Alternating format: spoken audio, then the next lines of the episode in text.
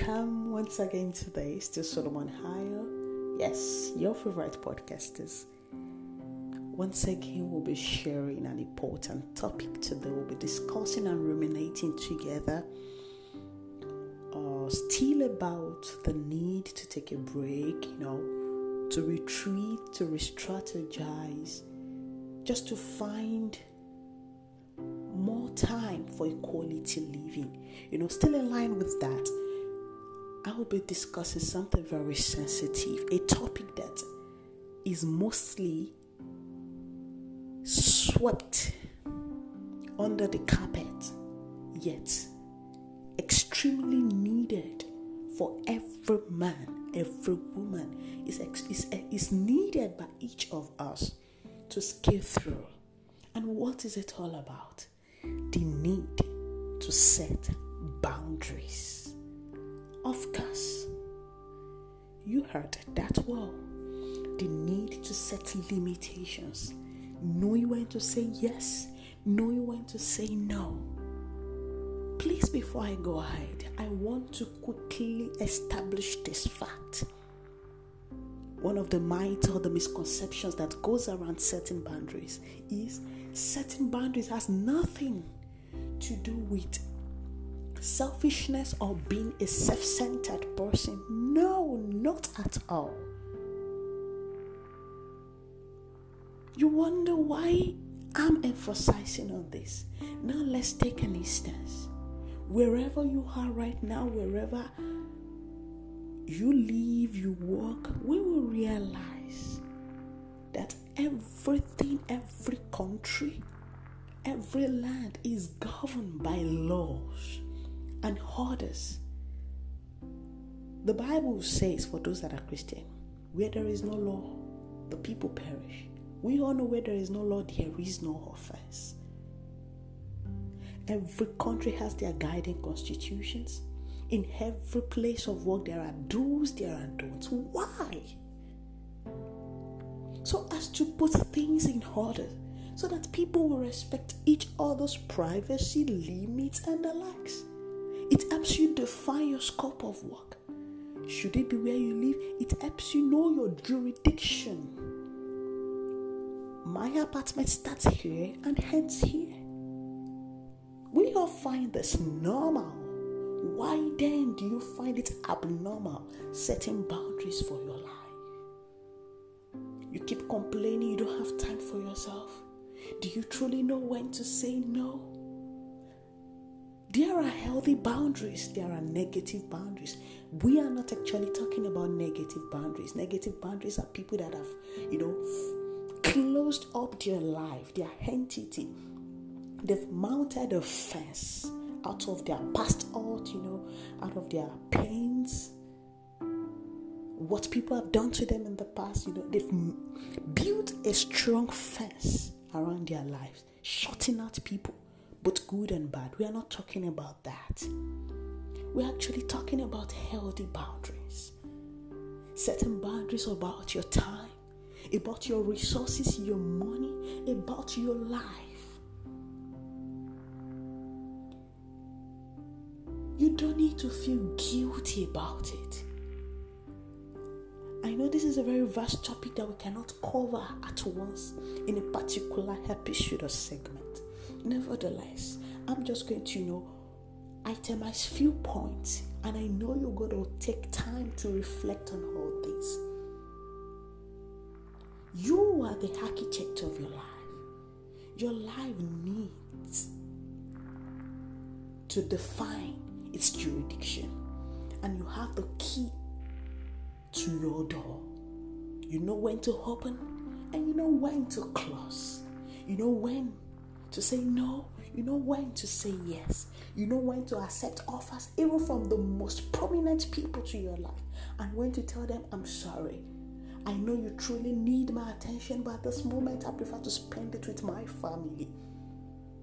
Yes, you might be saying, but we are to love our neighbors as ourselves, but not beyond or more than yourselves.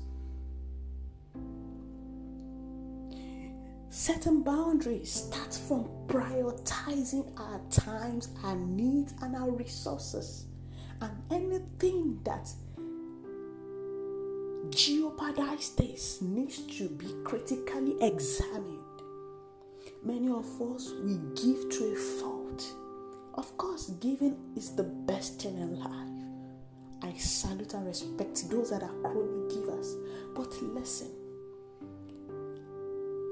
moment you start giving out of compulsion, compulsion, or out of the fear of looking bad, out of the fear of rejection, of losing a friendship or relationship, or compelled out of guilt, then it's no longer a loving gift. The moment you do things, you sacrifice everything, and thereafter you feel depressed, you resent, you feel stuck about it. Then you need to start re examining your motives about doing those actions. Anything that you don't cheerfully do, but that you feel bad after doing it whereas you were motivated doing it not out of your self will but out of other negative motivations, just like I've rightly said. Or if I don't do it, they'll think I'm a bad person. If I don't do it, I'll lose their respect and love. Oh, definitely, you need to start re examining all those things and learn to say no. Why will you feel depressed, guilty, or resentful after doing something, after spending time with some people? And there are a lot of people out there. They make you feel guilty for not saying yes to them at all times. There are a lot of people out there, they are parasites. These are things you need to shed out of your life. It doesn't make you a bad person. It only defines you, your jurisdiction. It only defines your. Not omnipotent, omnipresence, omniscience to everybody.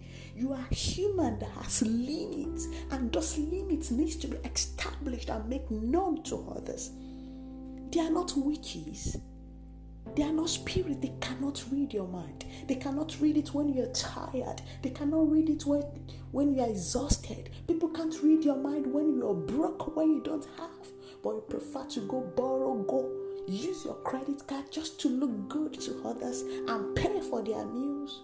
Oh, should you be inspired out of love and passion to do that? It's completely a different thing. But should you do this just because you want to look good, you know, fake the smile and pretense? Then there is a question to be answered. I want you to take your time and think on all those things. Even to your children.